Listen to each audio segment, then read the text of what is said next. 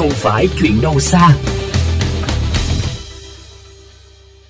Thưa quý vị, nhiều năm qua, cảnh tượng rác thải bẩn và bốc mùi hôi thối mỗi ngày ở rạch Xuyên Tâm đã khiến hàng ngàn hộ dân sống dọc hai bên bờ rạch lâm vào tình trạng khốn khổ vì luôn phải chịu đựng bầu không khí ô nhiễm nặng nề.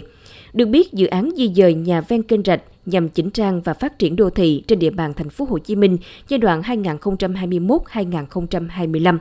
Thế nhưng đến nay, những cải tạo để thay đổi bộ mặt của con rạch ô nhiễm này vẫn nằm im trên giấy. Sau đây là những khó khăn trong đời sống và mong mỏi của người dân về dự án di dời nhà ven sông mà phóng viên ghi nhận được. Mời quý vị cùng theo dõi. Rạch Xuyên Tâm dài khoảng 6 km, bắt đầu từ kênh Nhiêu Lộc Thị Nghè đến sông Phạm Thuật, quận Gò Vấp chảy qua các quận trung tâm thành phố như quận Bình Thạnh, quận Gò Vấp và vây quanh bởi những khu chung cư, tòa nhà cao tầng khang trang. Vậy mà suốt hàng chục năm qua, đây vẫn là một trong những con kênh ô nhiễm nhất của thành phố Hồ Chí Minh. Theo ghi nhận của phóng viên, đi dọc con rạch xuyên tâm, mùi hôi thối phản phất đến mức ám ảnh và kinh hoàng hơn mỗi khi con nước rồng. Lòng sông ngập ngụa bởi các loại rác thải sinh hoạt như xác động vật, gỗ mục, bao bì ni lông. Sống nơi đây, người dân, nhất là trẻ nhỏ, thường hay mắc những bệnh liên quan đến đường ruột, hô hấp và dịch bệnh sốt xuất huyết. Môi trường rồi dơ dây. Ở đây khi nó bệnh luôn á chứ. Có hai đứa cháu ngoại mà giờ nó giờ đi rồi nó không ở rồi nữa. Ở đây kia bệnh đi viêm son này kia. Đây mình cũng muốn đi chứ đâu muốn ở đây đâu. Lúc trước người ta trồng ra muốn giờ người ta không trồng nữa. Giờ môi trường dơ quá người ta bỏ luôn, người ta không làm nữa.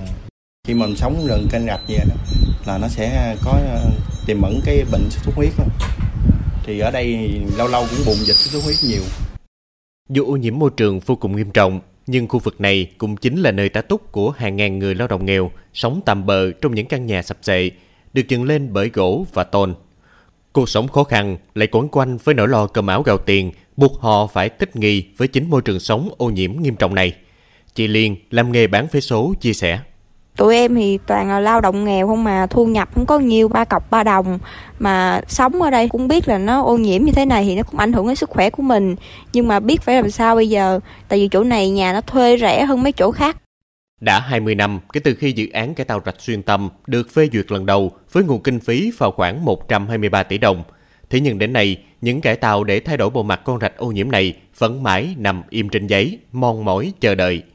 Tuy vậy, người dân cư trú ven con rạch này vẫn hy vọng trong thời gian tới, thành phố sẽ sớm triển khai dự án để cuộc sống người dân được cải thiện hơn. Giải tỏa thì giải luôn đi chứ để em nói hoài mà không có làm. Đây người ta cũng muốn cấp nhà, người ta xây nhà cho nó đàng hoàng, những khi giải tỏa người ta không dám làm. Chuẩn bị trong giải tỏa thì mình đi. Tuy nhiên, song song với sự đồng thuận của phần lớn người dân về việc di dời, thì cũng có những kiến nghị về kiến trái chiều của một số người dân sinh sống đã lâu tại đây. Anh Khôi chia sẻ à, cái di dời này thật sự mình nghĩ cũng không cần thiết đâu tại vì á, cái di dời thì nó gây à, tốn kém cho nhà nước. Thì cái phương án tốt nhất là một là mình à, làm một cái rạch mình trắng giống như kênh nhiêu lộc hai là mình lắp luôn xong mình làm cái cống hợp ở dưới là ở trên là mình làm đường đi luôn. Cái đó là giải tỏa áp lực cho giao thông luôn. Và người dân ở đây thì họ đã quen với cuộc sống sinh hoạt ở đây còn về công việc của họ thì họ di chuyển ở đây thì họ quen rồi.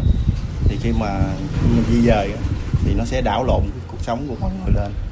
Với sự kỳ vọng về dự án cải tạo rạch xuyên tâm nhằm biến con rạch này trở nên sạch sẽ, vệ sinh môi trường hơn, còn hướng đến việc chống ngập, giải tỏa áp lực giao thông và xa hơn là phát triển du lịch đường thủy.